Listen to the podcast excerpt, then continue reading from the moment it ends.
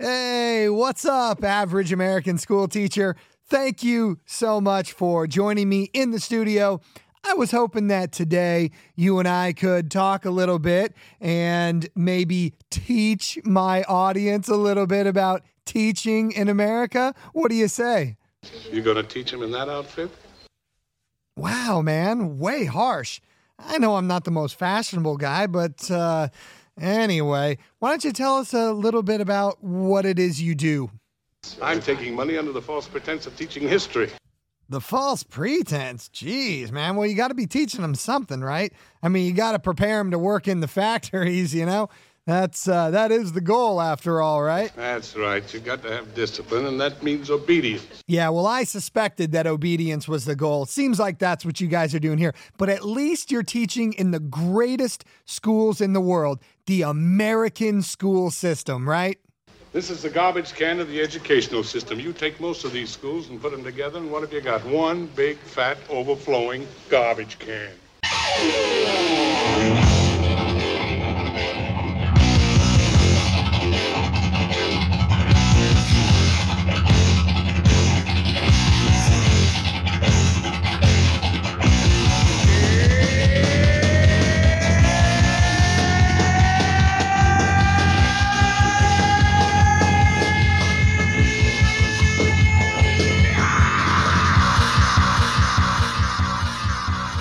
Welcome back to Everything Allegedly. My name is Sean, and thank you so much for listening. Thank you so much. I really do appreciate it. There's a lot of podcasts out there, a lot of them. So, thank you so much for uh, listening and for rating and for sharing and reviewing and all the stuff that you do to uh, help the podcast get out there because it really is so uh, much appreciated. And uh, please continue to do that. So, yeah, today we are going to talk about schools. And we're going to be talking mostly about the American school system because I'm in America and that's what I know. But a lot of this stuff can kind of uh, probably, if you're in a Western country, will probably be at least somewhat uh, relatable to you. So, on the podcast, we have talked about government and medicine and banking and food and all of those things were pretty bad. As it turns out, all of uh, all of those things not going so well. But you can take comfort in knowing that the American school system is number one. We're doing great. now, it sort of depends on how you measure that. So, you know, if the uh, outcome that you're looking for is like how many uh, purple haired nut job teachers do you have trying to convince the kids to be transgender? Well, then, yeah, we're killing it. We're we're number one. We're number one. and uh, I don't know. Maybe maybe the goal is to keep a bunch of very unimpressive people employed. Well, in that case, we are number one. We're doing really good at that too. Or, or maybe it's about how much money we can spend, because in that case, we are also number one. America is killing it at all those things. But, but despite all those number ones, uh, I think we need to examine what's going on with our public schools. And right there, I'll just stop and say right off the bat, we can stop calling them public schools and we can call them what they really are because these schools aren't by the public. No, these schools are the government. and uh, here in America, we have a federal department that oversees our education. So these aren't public schools. These schools have really nothing to do with the public. This is dictated from on high by the government. So I like to call them government schools. So that's what I usually call them. So let's talk about these government schools. And so, although all those number ones I mentioned or that I really just made up, there are some metrics we can look at to give us some idea about how the schools are doing. And if you were to do an internet search and say, you know, how are American schools?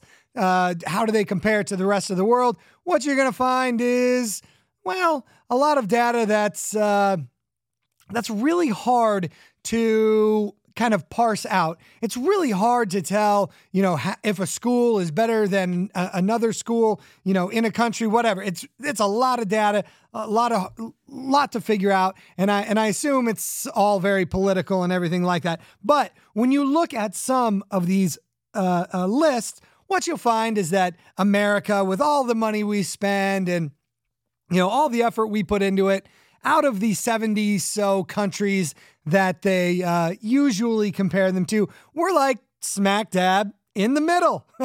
we are not even near the top anymore in almost any of the metrics that they, you know, really try to, I guess, pull with these things.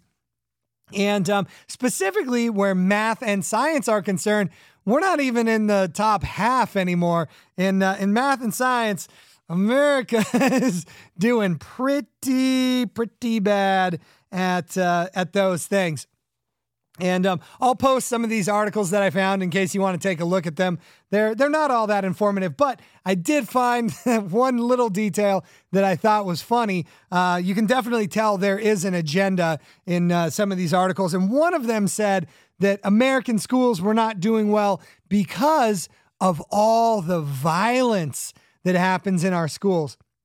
That's right. Uh, all the violence that takes place in our schools. And the study that they cited the study that they cited to prove just how violent our schools uh, schools are is that this study claimed that over 50% of the students in the schools are scared that they could be a victim of gun violence at school. So, so I guess our schools are uh, dangerous because I don't know the kids think they are. That sounds like a problem with the media. That sounds like scaremongering by our media. But anyway, I thought I would share that with you. I found it funny because it's not data whatsoever, and they didn't reference any data to prove how dangerous our schools are. And I do think our schools are dangerous, but uh, it's not because of violence. I think that they are dangerously me- mediocre and dangerously um, underperforming.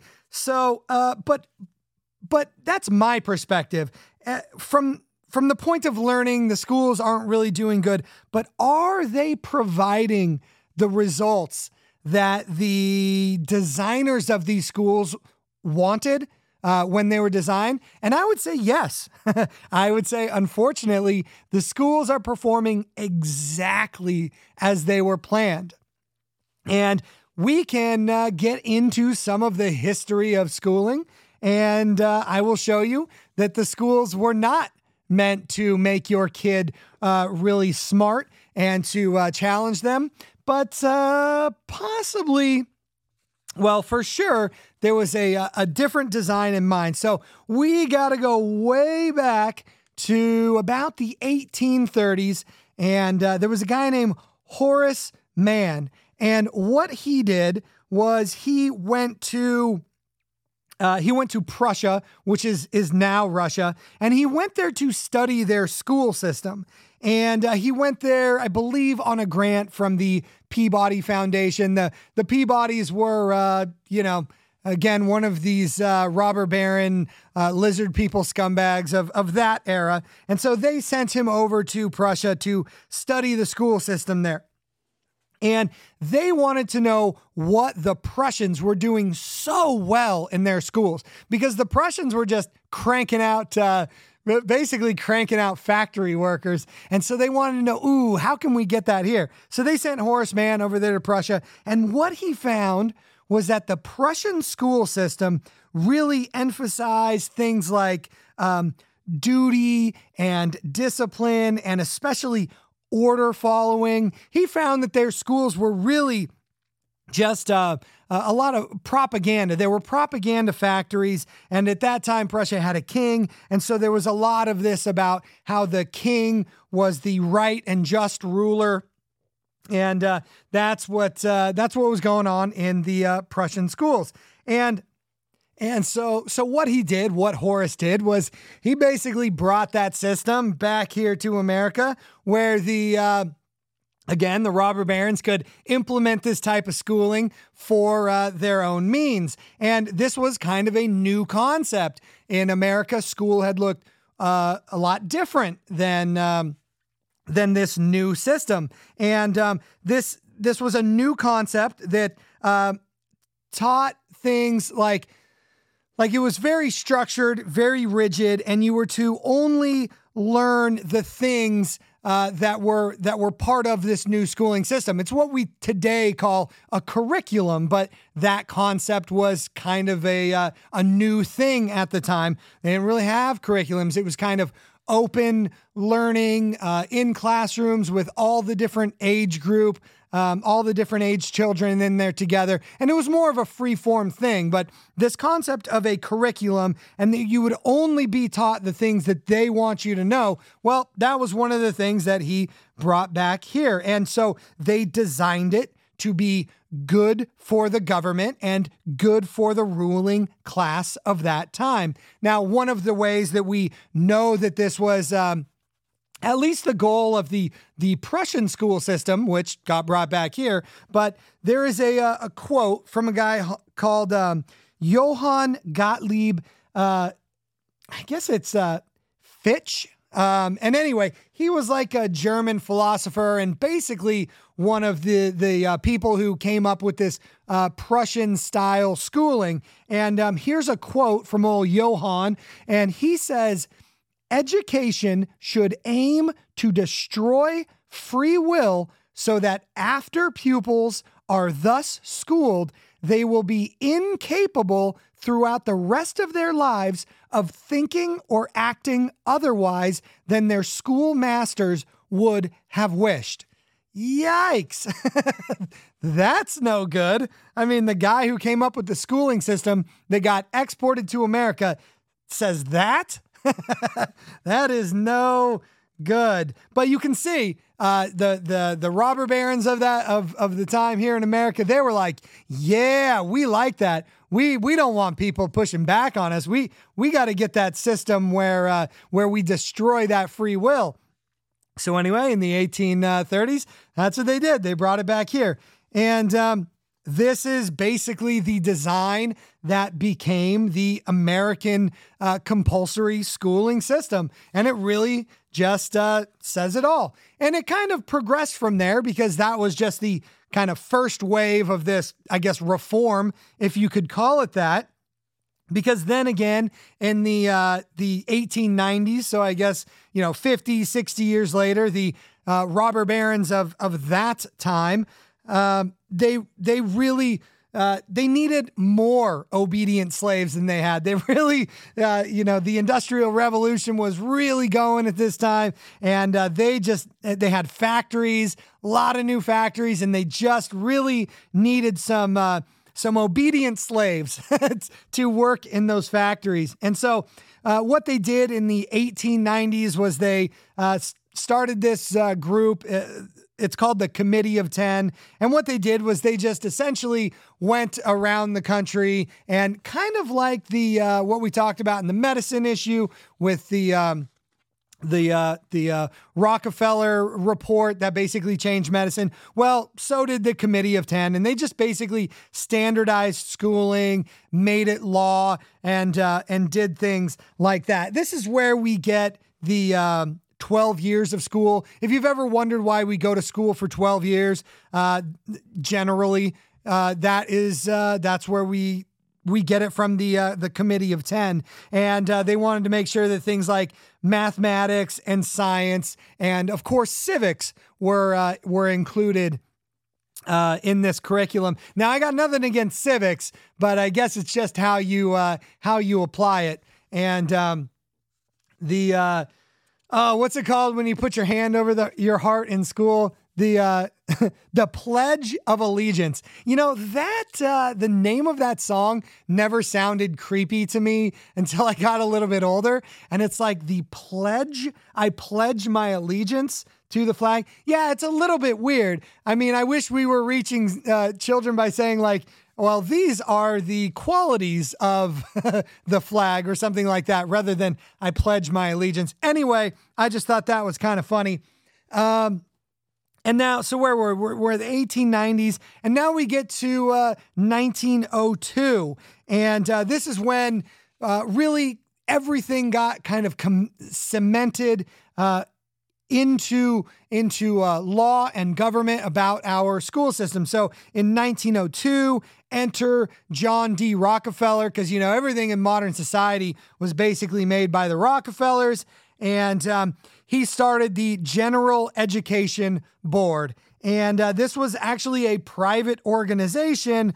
But like so many of these things, their goal is to influence the government to get the things that they want and to kind of export this uh, this for lack of a better term this slave student model across the country. You know you know because the rockefellers just loved us so much. They thought so high of us plebes that they just wanted us to have a good education don't you know? And so they're uh, one of their big uh, contributions to the medical system or i'm sorry.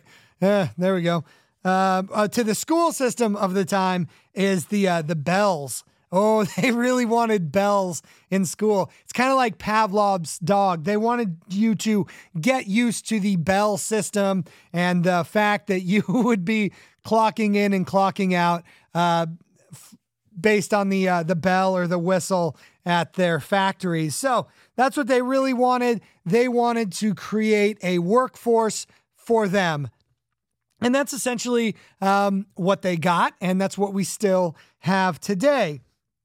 Now, in 1983, there was a document, and um, it was from the United States Department of Education. This document is called A Nation at Risk. Again, from the uh, United States Department of Education. And it's very telling. It's like a 50 uh, page document, and um, if you're interested in it, I will link to it. I thought it was pretty interesting, but there are a couple of spots in this document that are really telling because I think in the early 80s, we were getting an honest account of how our schools were performing.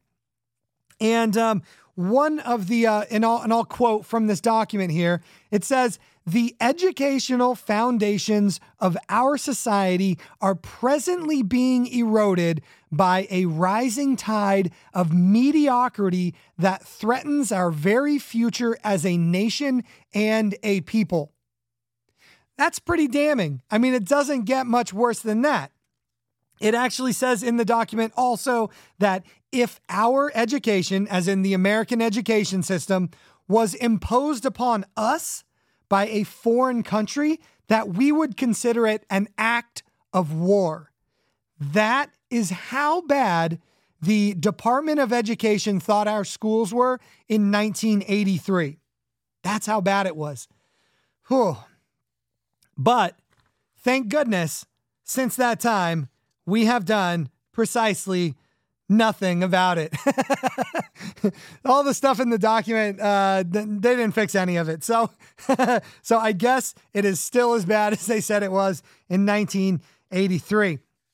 And uh, because it is bad, it's it's it's pretty bad. We are conditioned to think of it as not so bad, and that the school systems are uh, producing, you know, the most brilliant people. But um, what is it really doing? And do we really need it? Do we really need school in the way it was set up, you know, 200 years ago and 100 years ago? Do we really need this government coerced, which, you know, compulsory? Do we need kids sitting in these neat rows waiting for their instructions from their teacher?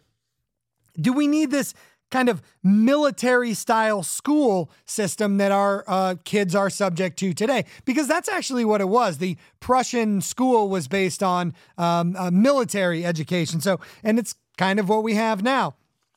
And um, I don't think we do. I don't think we need this kind of school system. It's really hard to imagine another way because it's kind of the only way we know.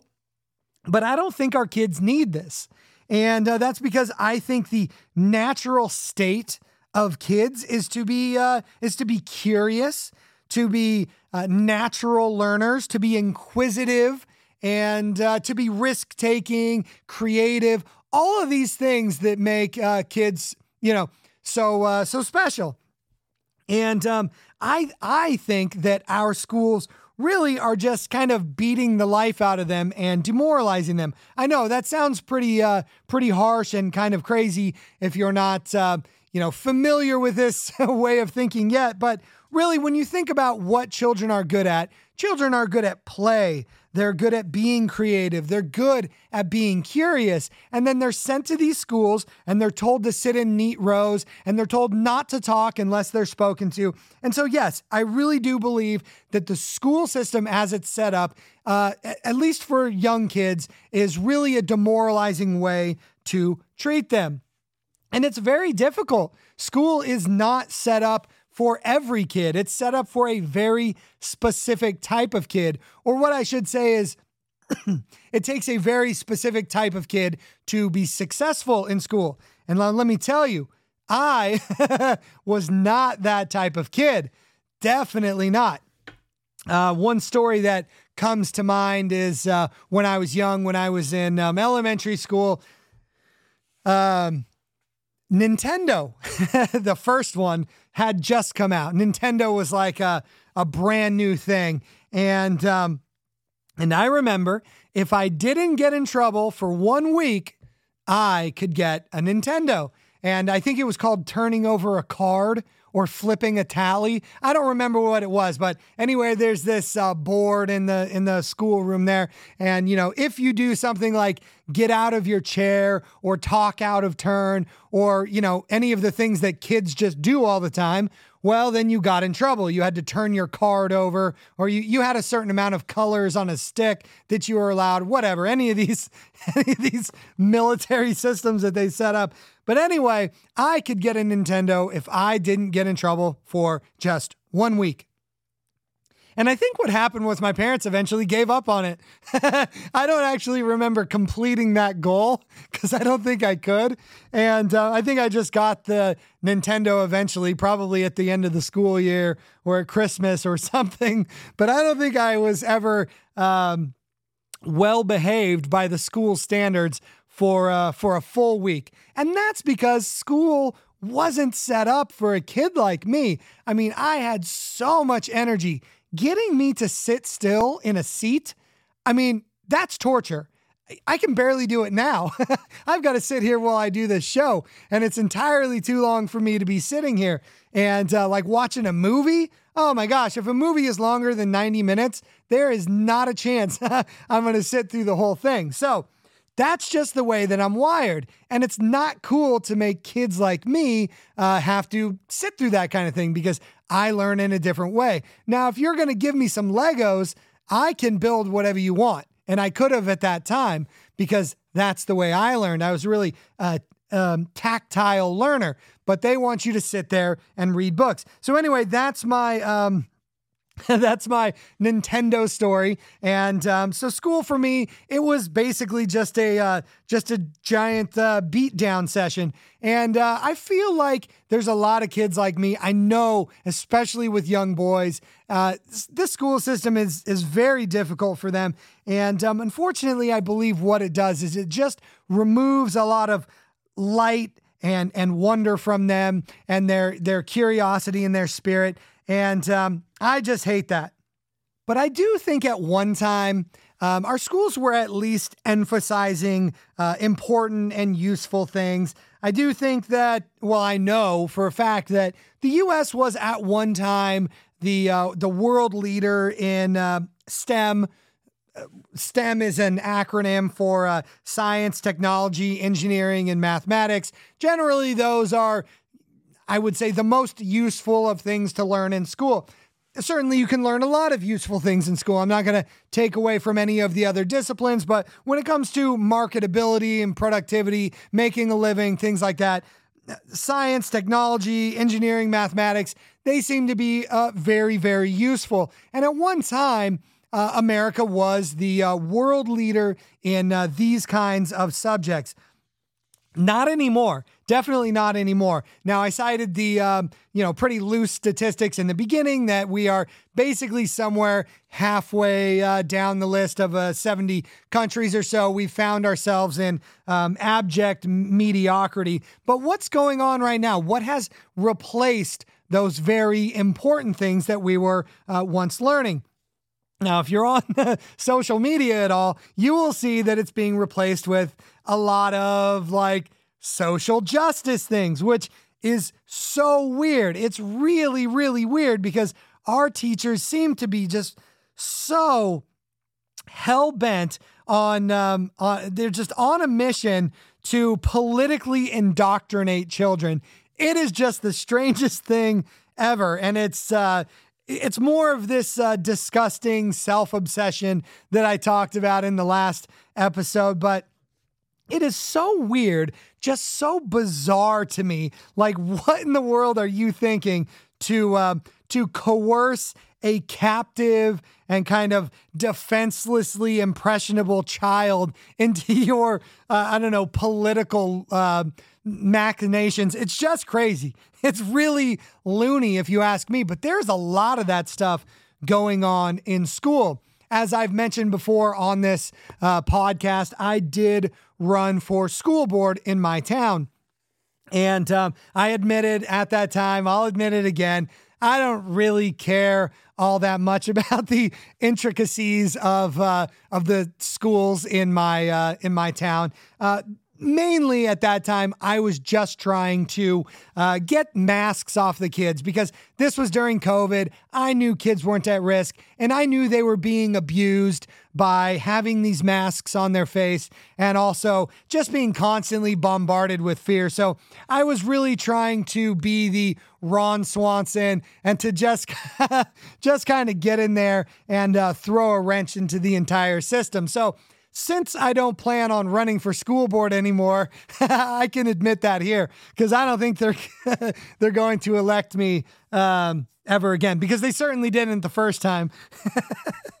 so anyway, uh, what I noticed when I was running for the school board is there's just it's everyone is fighting. Nobody's fighting about the substance. Nobody is really talking about the substantive things that the kids are learning. And it's all about these social issues. That takes up all of these people's brain power. They're just, they're so concerned about things like, what is it called? Uh, what's the acronym? DEI, diversity, equity, and inclusion, blah, blah, blah. And it's like we have just pages and pages and documents and protocols and this and that. And you know what? None of it's necessary. None of it's necessary at all. We don't need to have a top down approach about how you deal with these social issues because you know what? Schools shouldn't be teaching social issues. Excuse me. It is not up to the government to be teaching these kinds of things. These are uh, um, moral issues. These things uh, should come from the family. And uh, it is none of the government's business uh, how we, I guess, teach social issues to our children. And there's a lot of crazy stuff going on in schools. It's not just all of these social issues. I remember not too long ago, Loudoun County, Virginia. Do you remember the story where there was a boy, because that's what he is, a boy, uh, who was, I don't know, saying he was transgender or he was, uh, I don't know, non binary, whatever they say, this boy was gaining access to the female uh, bathrooms and locker rooms, and uh, he was sexually assaulting girls in those spaces. And he did it, and the school board found out about it. And so they didn't change their policies.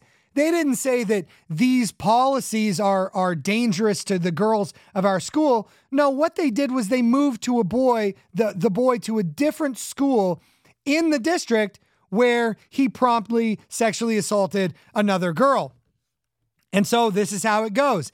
These people are hell bent on their social um, issues that they are uh, covering up actual assaults that are happening in our school. I just listened to a story, and now I believe, see, I should write this stuff down, but I believe it was um, in Washington State, and um, I'll post an article to it. And this poor uh, girl who had some developmental um, delays.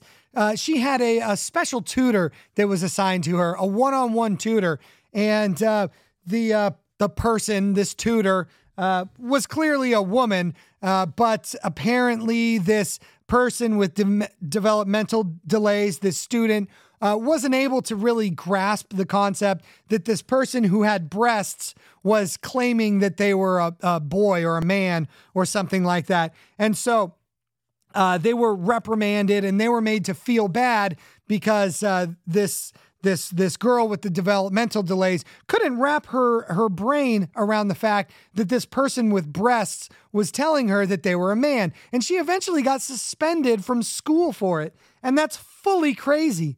I mean it's one thing to make a request, oh, I'd like to be called this, but then actually to discipline somebody because they are not participating in whatever delusion you've crafted for yourself, well, that's just wrong. And then to do it to a person with developmental delays, I mean, or, or developmental disorder, uh, I'm not sure what we're supposed to say. But um, anyway, it was a very sad story. And um, to think that that's going on in our schools, like to think that our children are not already confused enough about what's going on in society, well, they're bombarded with it at school too. And um, it doesn't end there, unfortunately.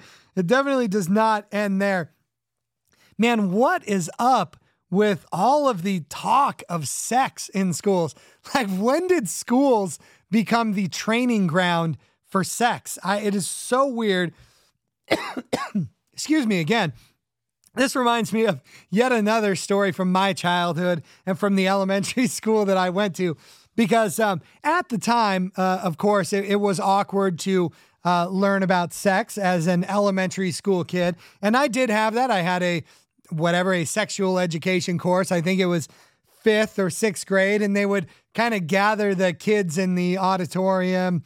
Um, or uh, like rec room, whatever it was. We didn't have an auditorium in in elementary school, but they separated the boys and the girls, and the uh, the the boys had a uh, a male teacher, and the girls had a female teacher, and they would they would uh, tell us about sex. And the funniest thing is that looking back on it, uh, the guy who taught the boys uh, clearly a homosexual. this dude was uh, super gay, but uh, I guess in the 80s, uh, people weren't as uh, aware. Maybe their gaydar didn't work as good. But uh, old Mr. Tate, he was the one who taught all the boys about sex. And I remember some of the questions we had for him, and it's hilarious. But uh, I just imagine that Mr. Tate, uh, when we would ask him all these questions, um, about uh, heterosexual sex because that's the only kind we were even aware of as elementary school kids. He probably had no idea what was going on because this dude, again, he was as queer as a three dollar bill. So I don't, th- I don't think we were even getting a good education um, on sex from that guy anyway. But you know, there there is the wider question, right? Should uh, should school be the place that kids learn about sex? I don't think so. It seems uh, seems really uh, weird to me. I don't know why it's okay for teachers to talk to children about sex of any kind. In fact, I think it's super creepy. It's really creepy to me. And um, you know, why is there this uh, special? I don't know this this special idea in our heads for teachers to be able to talk to kids about this stuff because they are just government employees. No matter what you think about teachers or if you have the sign in your yard that says we heart teachers or whatever, they're just government's employees. They're the same as anyone else. And so eh, could you imagine if if this kind of thing was going on elsewhere? Like could you imagine if you went into the post office and they're like, "Yeah, here's your book of stamps and you know, would you mind uh, uh could I talk to your child about sex?" I mean, you'd be like, "What the hell?" No, you can't talk to my kid about sex, or, you know, step aside, uh, ma'am, uh, so I can talk to your kid about their gender. And, uh, you know, please, please go away because this is only between me, the postal worker, and, uh, and your kid. That's so gross. Like, you would never do that. It's so weird. Like, you go to the DMV and they're like, congratulations, you passed your driver's test. Now, now I'm going to take your kid for a little drive around the block and we're just going to discuss the the type of sex that they like to have. So, we'll be right back. Of course, it's crazy. It's so crazy. It's preposterous. But uh, for some reason, the some for some reason, when it comes to teachers, we think, yeah, that's great. The uh, government can teach our kids about sex. It's not great. It's gross, and um, there's we should not tolerate this. Like if there was some man at a playground who like lured your child away to show them pornography, uh, you'd be like, oh my god, what in the world are you doing? And uh, I guess if that person says, uh, "Don't worry, I'm I'm from the government," oh, whew, well, hey, no worries. Then proceed. Let me know when you're done with my kid. Obviously, it's insane, and yet for some reason we've been brainwashed to think because it's happening at school that it must be okay. And um, there are loads of perverts in school. Now, if you think that the Catholic Church is bad for sex scandal and molestation and uh, pedophilia, look no further than the public school system, the government school system in America, and you'll find the greatest of all time. The greatest of all time for sexual assault on children comes from the public school system. So make no mistake about that. And it is definitely not the place that uh, kids should be talking to adults about sex. That belongs in the home. That should be done by the parents. And um, I think we really need to change the, the, our thinking on this, thinking that it's okay for uh, for uh, schools, government schools, to be talking uh, to our ch- children about this stuff. So that is what they're doing. They're doing a bunch of wacky stuff. And uh, what's the other stuff that they're doing, though, uh, aside from uh, trying to convince our kids to be transgender and obsessed with talking to them about uh, sex and diversity and equity and inclusion and uh, Black Lives Matter flags and whatever else is going on in the schools? Um, what are they doing with the uh, little bit of time that they that they have left over? Well, what they're doing is uh, that Prussian uh, school model. They're uh, teaching robotic thinking. They're teaching non dynamic thinking, and they're teaching people how to, uh, they're teaching children how to become order followers. They're not teaching them how to think out of the box. They're not teaching critical thinking. And those are the things that are really important, particularly right now. Right now, we hear a lot about artificial intelligence. We hear so much about AI and how it's going to take over the jobs and how it's going to put everyone out of business. And there have been similar, I guess, uh, threats like this in the past. For instance, uh, I know that the the printing press and um, other things were were a real threat to workers of the time. And so I think that some of the AI scare is not uh, it's not real. I think that we're going to adapt, but there is something to it. And um, AI and artificial intelligence and computer learning, it is going to change the work landscape. And that's because computers are really good at doing certain things computers are really good at something called conditionals. And a conditional is uh, like like a computer if this then that. That that is in uh, a simplification of what a uh, of a computer command. So um, a, a computer you can tell a computer, well, if this happens, then do this. And um, it's called a conditional, and computers are really good at solving those kinds of problems but those are um, things that can be done by uh, order. So computers are really good at order taking. Computers are really good at the robotic thinking. And so if our kids are going to be uh, poised and ready to take over the next generation of work, they're going to know need to know how to do things better than computers. And so, uh, particularly, that is that out of the box thinking. That is the kind of problem solving that computers can't do well. So, this real militaristic and um, orderly school system that we have now that teaches this rigid kind of thinking, it's not going to be relevant in the future. And so, our kids need to uh, adapt to a changing world. They need to remain relevant because, because work is more than just producing they're going to need to be fulfilled in this uh, coming era of uh, AI and computers providing so much for us.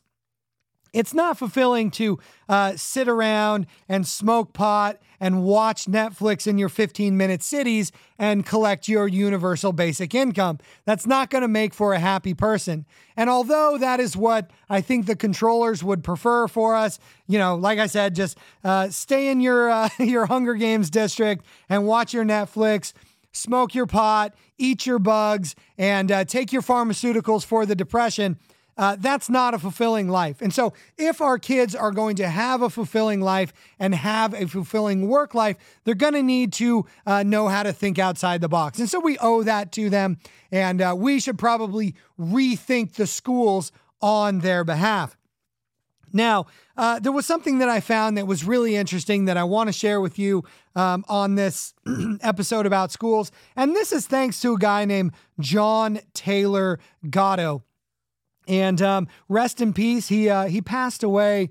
Um, I, I guess it was uh, in the uh, the mid aughts. I think somewhere around 2008 or something. But John Taylor Gatto was a uh, New York City school teacher for about 30 years, and he was a really great thinker and writer. And he could uh, he could speak very intelligently for the way our schools were failing our kids. And he wrote a lot of books about it. And i would really encourage you to check out some of his books if you're interested in this topic. I will uh, list the uh, the names of those books in the description if you feel like checking them out.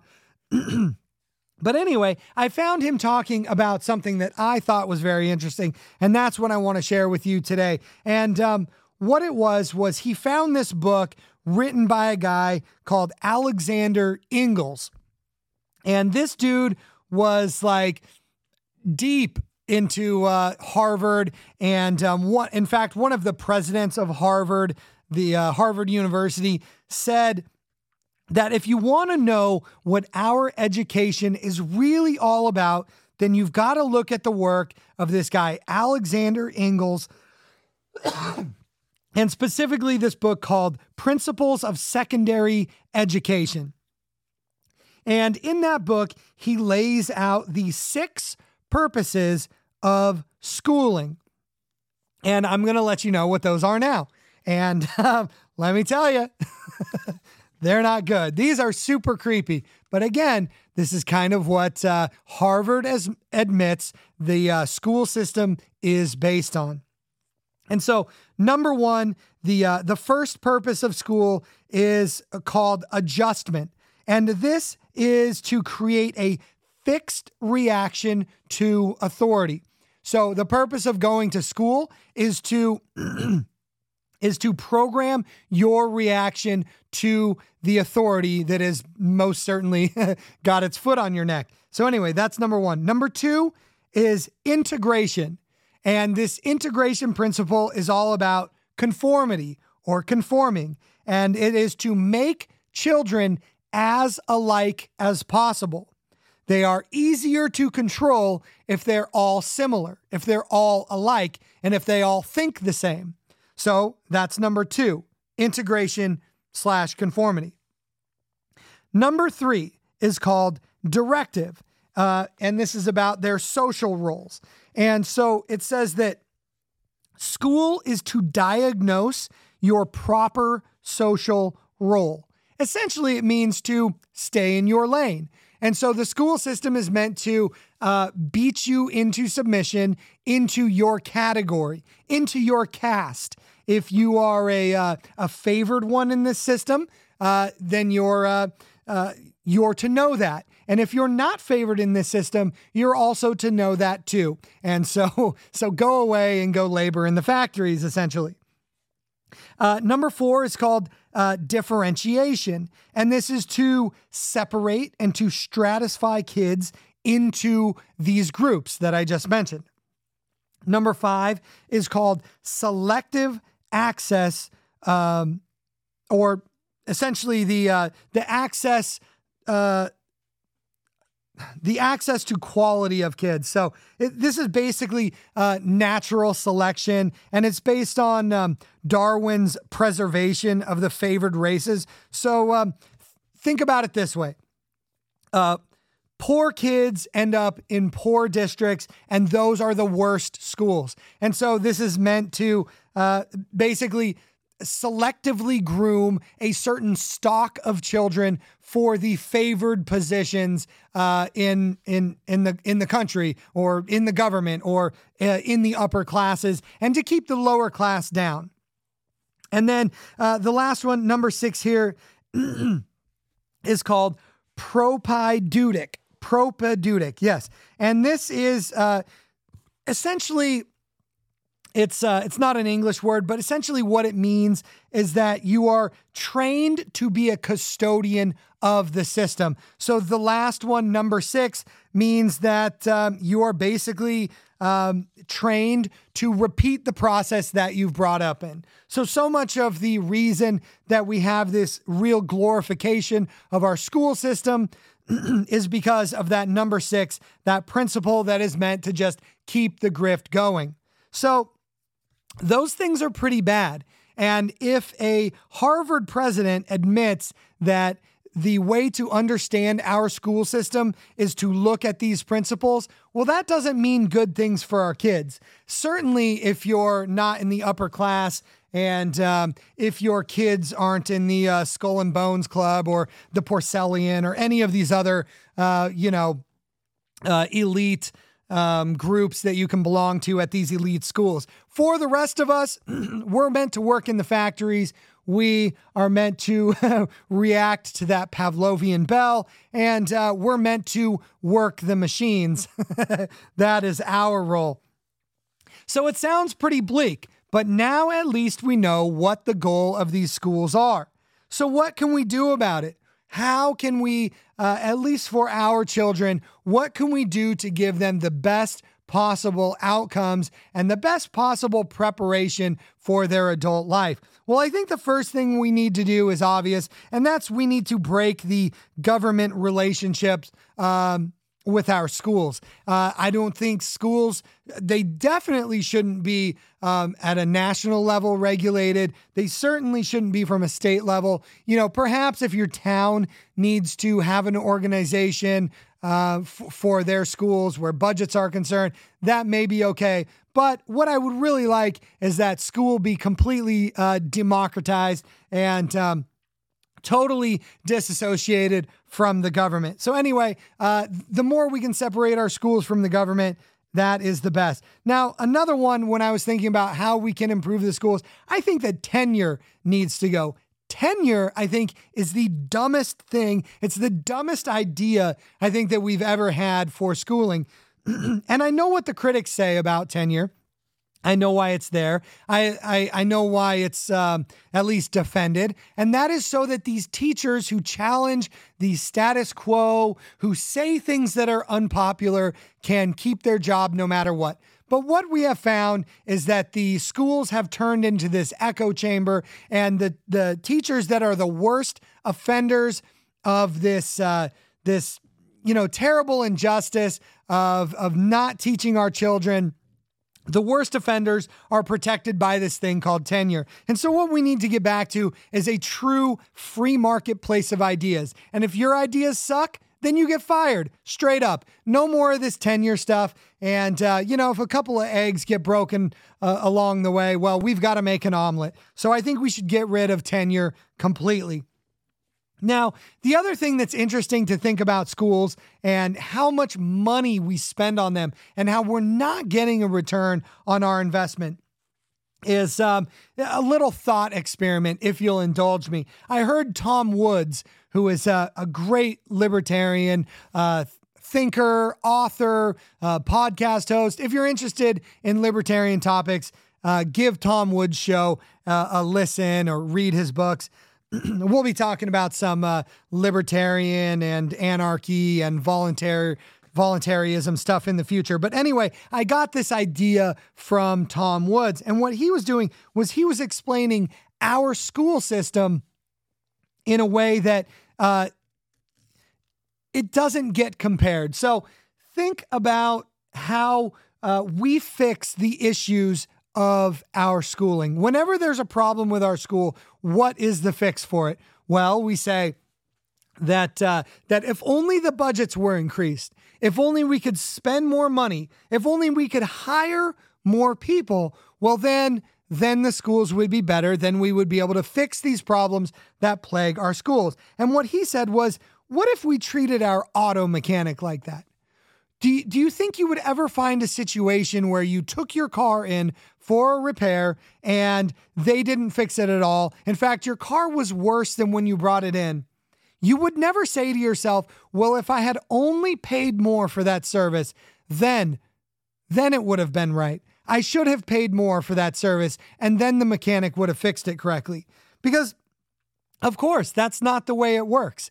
That's not the way wor- things work in a free market. And so, speaking of a free market, uh, this gets back to the episode I did about family and where I talked about Elizabeth Warren and how great I thought she was. And I got a lot of pushback for saying that. A lot of people hate Elizabeth Warren, let me tell you. And you know what? For the most part, I do too. I don't like the stuff that she does with banking and finances and crypto and all that stuff. But I think she is dead on when she talks about the two parent trap. And she talks about how, uh, you know, these uh, uh, two parent working households rely on the school system as uh, childcare. And because of that, uh, they're not able to uh, take their kids out, put them into private schools, and they're really in a trap. It's called the two parent trap. And the only way that we can fix this because let's face it, uh, the way the economy is trending and uh, uh, property values and everything else, we're not going to go back to one parent working households. But the way we can fix this is a way that Elizabeth Warren actually agrees with, and that is with school vouchers. We have to have school vouchers, we have to have school choice. And yes, it would be a difficult transition. In fact, I found a video of Steve Jobs in 1995 talking about the only ethical way we can have um, our schools is if they compete for our business. And the only way they can compete for our business is with a school voucher system where you are issued a voucher. You're not in a district, but you are issued a voucher for your child to attend a public school. And you can take your kid to any school within that system. And what that's going to do is it's essentially going to bankrupt the shitty schools, and the good schools are going to get a lot of funding. And yes, it would be really difficult at first because it would just be total craziness where everyone's pulling their kids out of the bad schools, trying to get spots in the good schools. But eventually, after a couple of years, things would smooth out, and what you would have is a free marketplace of schooling, and you would have a much improved school system over what we had now.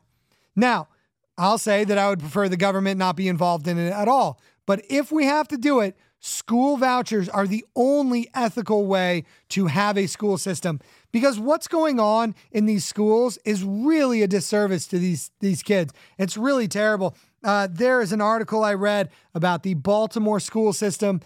Out of 25 schools in the system, not a single student can do math at a grade level. Not a single student. That is horrible.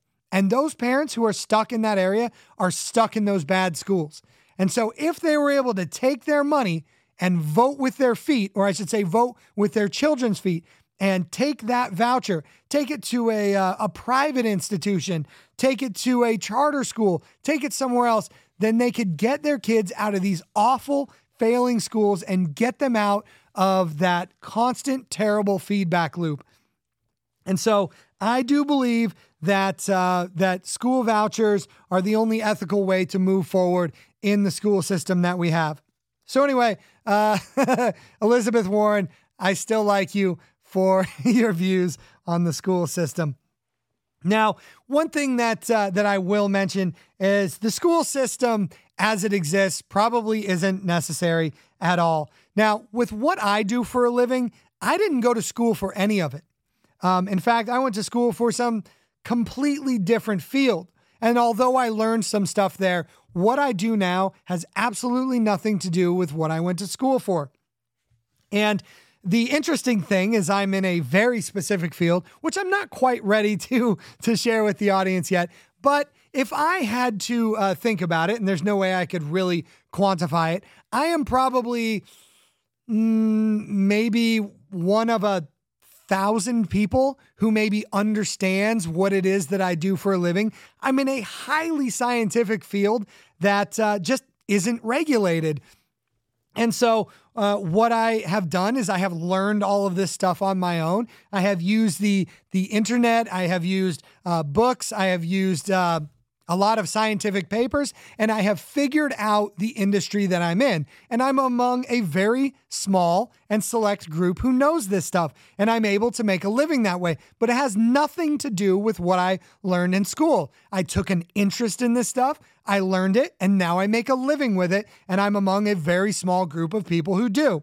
So, anyway, I myself am a a testament to the fact that you don't necessarily need school even to make your living in an industry that's highly specialized. Now, I do think that there is merit to learning law and learning medicine to some degree, especially um, emergency medicine, and to to to learn very specific fields um, in schools that that teach them very well. And again, if we had school vouchers or um, or a college system that wasn't so dependent on government funding, then then we could find a a, much more mm, level ground when it comes to uh, um, access to education. But we can do something about the uh, the early childhood education, and because of what happened with the the pandemic, I'm doing air quotes, the oh, pandemic, the fake pandemic. What we learned was that uh, the schools uh, they're terrible. They masked our kids, they filled them full of fear, they sent them home. And so a lot of people have taken interest in homeschooling, and I think that's great. I love to see it, and I love to see that homeschooling has really taken off. Now, there's a lot of services that offer these homeschooling packets and or homeschooling curriculum or learn uh, through the internet and whatnot. There, there's all kind of different products there, and you can certainly do a rigid homeschooling uh, system, and um, and I think that's great. I think it's a good alternative to the schools because at least you're removing your kid from all that insanity. But what I really like, what I particularly like, is something called non-schooling. And I think that non-schooling is really the way to go because you can you can have a a, curriculum in non-schooling, but uh, it doesn't have to be so rigid. And so, what non-schooling in is is it's really children just learning at their own speed, using that inquisitive nature, that curiosity, and some help from the parents, obviously, to um, to learn things. And I have noticed this in my own household. Uh, my kids, um, you know, specifically my oldest son, he wants to learn things and he learns things just by us playing, just by us reading together. And he learns through the you know, osmosis of us being together. And that's really what non schooling is all about. And I think it's the way to go. Now, once you get into higher education, uh, you certainly can go to colleges and these uh, secondary learning institutions and in fact, uh, many non schoolers actually do this. Many non schoolers go to college because you absolutely you don't have to have any kind of uh, formal education in your younger years. You can apply to these colleges and you can go to college like everyone else. And um, so I think that is uh, that's really uh, the way to go. I, I, watched an interesting documentary uh, just recently about non schooling. It was called oh geez, I should have written it down. It was called, oh, it's called Self Taught. Um, it's actually www.self-taught.com. I'll, I'll post a, a link to it. It's $5 to rent. And uh, I assume that goes to uh, support those who produce the film. And I thought it was pretty good. It wasn't just all um, uh, rainbows and sunshine. They presented sort of both uh, ends of the non schooling spectrum. And I thought it was a pretty uh, interesting take on non schooling. Anyway, I know that's not possible for everyone. Uh, it certainly does require you to. Uh, to provide that uh, childcare that the uh, government school system right now picks up a lot of the slack on. Excuse me. So, uh, if that's something you're able to do, I would say uh, definitely look into non schooling. And um, as a society, I think we should push towards a uh, school voucher system so that we can help those who um, are not uh, as fortunate to be able to choose the schools that they go to, even if they're not able to uh, provide that education at home themselves. And that's really the only way we can move forward. So, anyway, I think those are some uh, things to think about if you are considering schooling, if you're considering your child's education, and you're considering how to go with it. I know in our household uh, with young kids, this is definitely something we are constantly thinking about, and it's a constantly evolving process.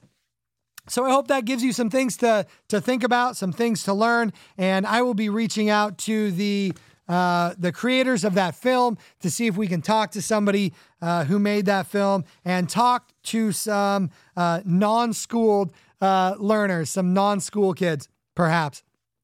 So, anyway, uh, my voice is starting to give out. So, I think that's where we're going to end it today. And I figured today we're going to end this one with a song. When I was thinking about movies, when I was thinking about movies uh, that are about school, I was thinking about what are these? And my favorite, we'll call it. Uh, my favorite movie about white savior complex, uh, which is Dangerous Minds. That's what came to my mind. I don't know if you're familiar with Dangerous Minds, but it is uh, Michelle Pfeiffer, and she goes into a.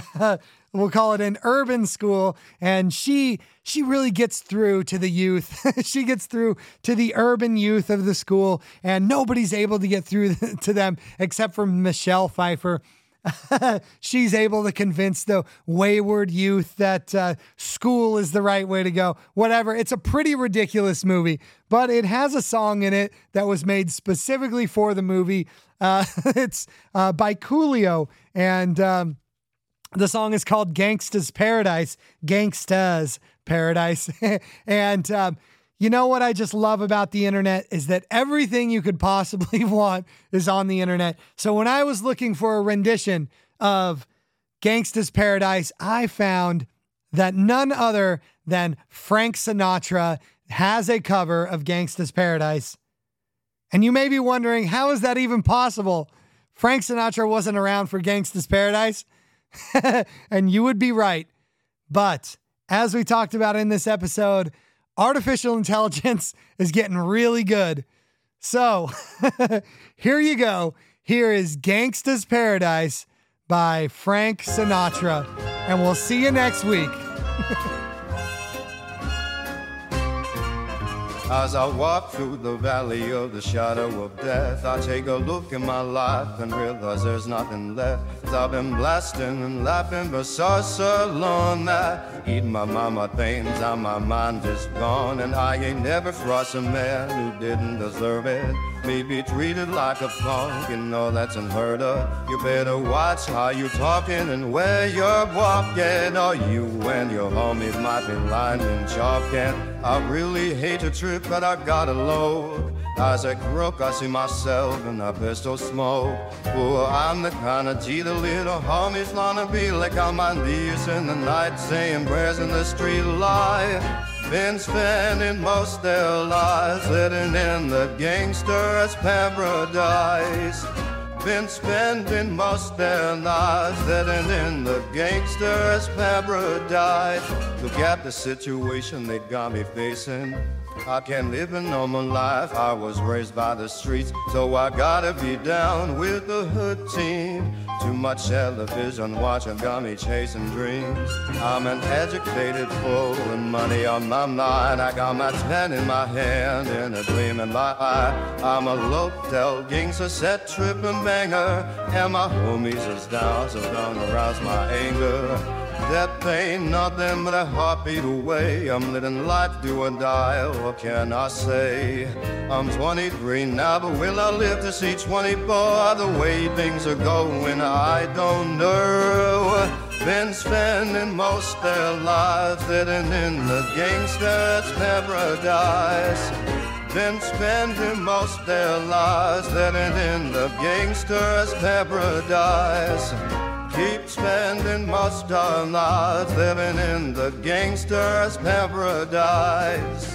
Keep spending most their lives living in the gangster's paradise.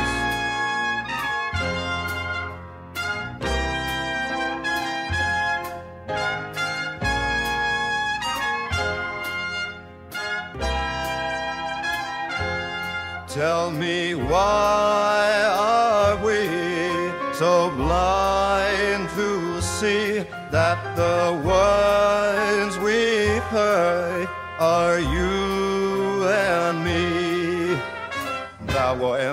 money, money and the power, minute after minute, hour after hour. Everybody's running that harbor and they're looking. What's going on in the kitchen? That pot of dough is cooking. They say I've got to learn, but nobody's here to teach me. They can't understand it, how can they reach me? I guess they can, and I guess they will. I guess they promise how I know my life is out of love. Been spending most their lives living in the gangster's paradise.